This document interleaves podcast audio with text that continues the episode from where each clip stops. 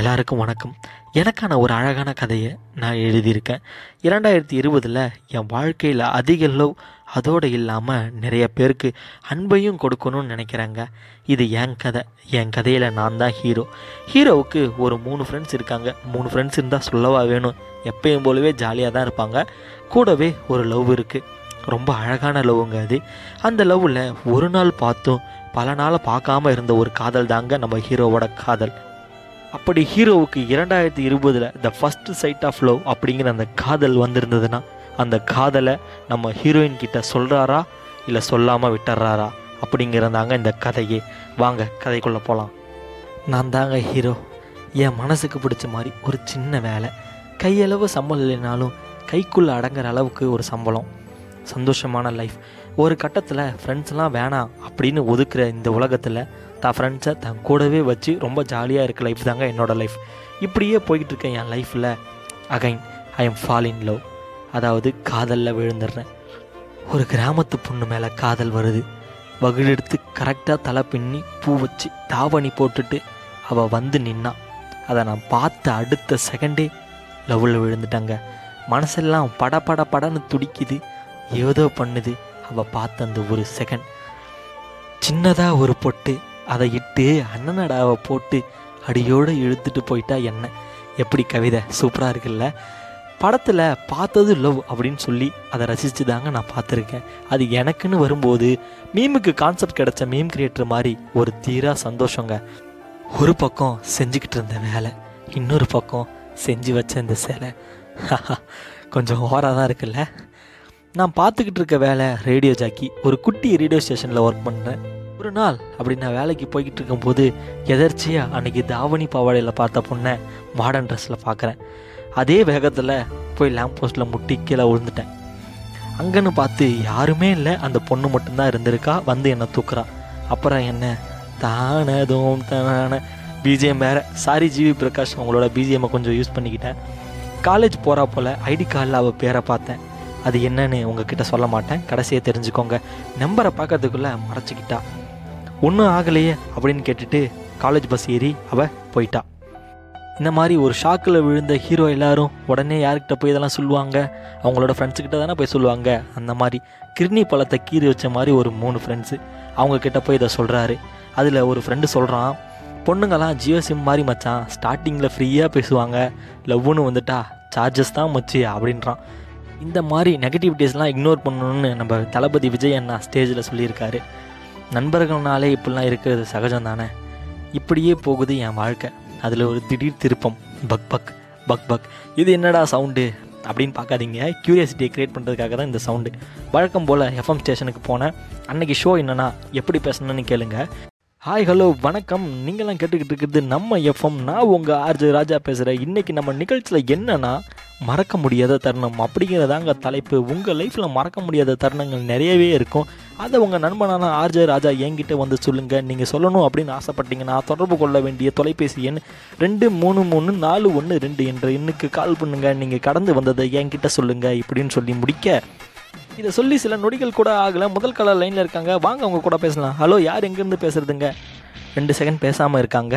நீங்கள் இணைப்பில் தான் இருக்கீங்க. சொல்லுங்கள் யார் எங்கேருந்து பேசுகிறீங்க நான் ஸ்வாதி பேசுறேனுங்க. கோயம்புத்தூர் தானுங்க. அடடா எவ்வளவு அழகாக கோயம்புத்தூர் பாஷை பேசுகிறாங்க சொல்லுங்கள் உங்கள் வாழ்க்கையில் நீங்கள் மறக்க முடியாத தருணம்னு உங்களுக்கு கண்டிப்பாக ஒன்று இருக்கும். அது என்ன?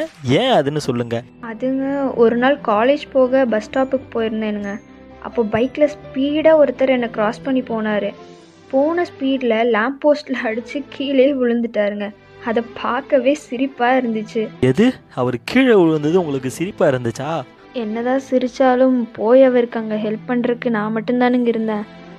அவர் தலையில் சின்னதாக அடி வேற. அடிபட்டிருந்தாலும் அவர் என்னை பார்த்து அழகாக ஸ்மைல் பண்ணாருங்க. என்னமோ தெரில அது எனக்கு ரொம்பவும் பிடிச்சிருந்துச்சுங்க. ஏனுங்க அப்போ லவ்வுங்களா? அந்த நேரம் பார்த்து கால் கட் ஆயிருச்சு. ஏதோ சொல்ல வந்தாங்க. அதுக்குள்ளே கால் கட் ஆயிருச்சு. பரவாயில்ல எப்படிப்பட்ட அருமையான தருணம் பாருங்க. சரி இப்போ பேசின காலருக்காக பட்டாசு மூவிலேருந்து நம்ம விவேக் மெர்வின் அவர்கள் இசையில் நம்ம ராக்ஸ்டார் அனிருத் பாடிய ஜிகிடி கில்லாடி சாங் இதோ உங்களுக்காக. நீங்களும் கேட்டு என்ஜாய் பண்ணுங்கள் நீங்கள் நான் கேட்டுக்கிட்டு இருக்கிறது நம்ம எஃப்எம் நான் உங்கள் ஆர்ஜே ராஜா. அன்னைக்கு ஷோவை முடிச்சுட்டு வீட்டுக்கு வர வழியில தான் எனக்கு ஞாபகம் வந்துச்சு.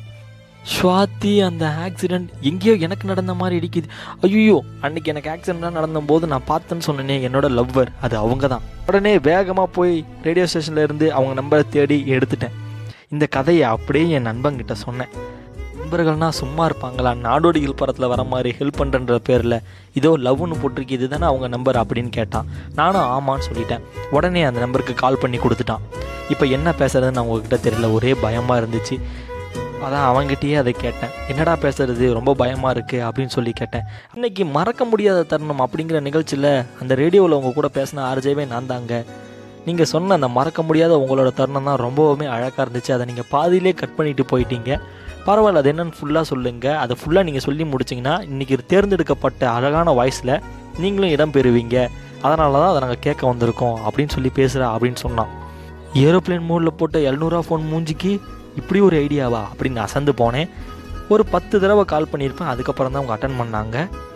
ஹலோ யாருங்க பேசுறது? என் நண்பன் சொன்னதை அப்படியே என்னோட ஸ்லாங்கில் மாற்றி அப்படியே ஒரு உருகி அதை அவங்கள்ட்ட நான் அப்படியே சொன்னேன். அட அப்படியா? நிஜமாவா சொல்கிறீங்க அவங்க ஒரு ஓவர் எக்ஸைட்டட் ஆகி அவங்க அந்த கதையை திரும்பி சொல்ல ஆரம்பித்தாங்க அதுக்கப்புறம் என்ன சொல்ல வந்தேன்னா அவரை பார்த்த அந்த ஒரு தருணம் லவ் அப்படிங்கிறது எனக்குள்ளேயும் வந்துச்சு. அதுதான் என்னால் மறக்க முடியாத தருணம்.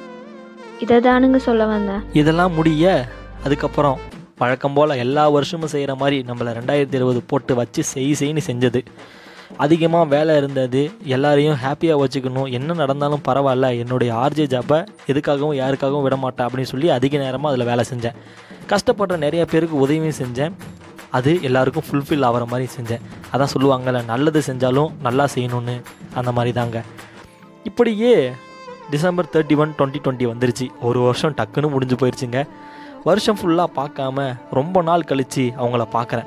என்ன பேசுறதுன்னு தெரில அவங்களா கிட்டண்ட வந்தாங்க? ஏனுங்க என்ன ஞாபகம் இருக்கா? அப்படின்னு கேட்டாங்க. அன்னைக்கு ஆக்சிடென்ட் இடத்துல அவங்கள நான் தான் காப்பாற்றினேன் அன்னைக்கு யாருமே அங்கே இல்லை.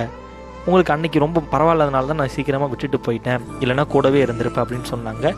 ரொம்ப நாள் கழித்து அவங்க பார்க்கறதுனால அவங்களும் ஒரு பதட்டத்தோடையே பேசுனாங்க. படபடப்பு தக தக தகா அந்த மாதிரிலாம் பேசுனாங்க.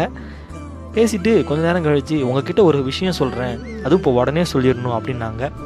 நான் அதுக்கு முன்னாடி நான் ஒன்று அப்படின்னு ஆரம்பிக்கிறதுக்குள்ள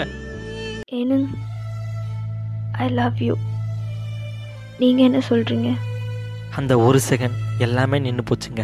என்ன பேசுறதுனே தெரியல. அதனால் கண்ணை மூடி டுவெண்ட்டி டுவெண்ட்டி ஸ்டார்டிங்கில் நடந்த எல்லாத்தையுமே நினச்சி பார்த்தேன். நல்ல வேலைக்கு போனேன். நிறைய ஃப்ரெண்ட்ஸ் கூட ஜாலியாக இருந்தேன். நிறையா பேர் ஹெல்ப் பண்ணலாத தனி சந்தோஷம் கிடச்சிது. அதுக்கு மேலே இவங்க லவ் எல்லாமே ட்ரூ தான். சரி நம்மளும் இவங்கள லவ் பண்ணிடலாம் அப்படின்னு ஐஸை ஓப்பன் பண்ணி ஐ லவ் அப்படின்னு சொல்ல வந்தேன். என்றைக்குமே கரெக்டாக அடிக்காத என் ஃப்ரெண்டோட அலாரம் அன்னைக்கு கரெக்டாக அடிச்சதுங்க.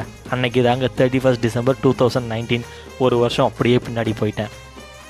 என்னடா கனவை தான் இவ்வளோ நேரம் கதையை எங்ககிட்ட சொல்லிக்கிட்டு இருந்தியா அப்படின்னு நீங்கள் எல்லாருமே கேட்கலாம் காண்டும் ஆகலாம்.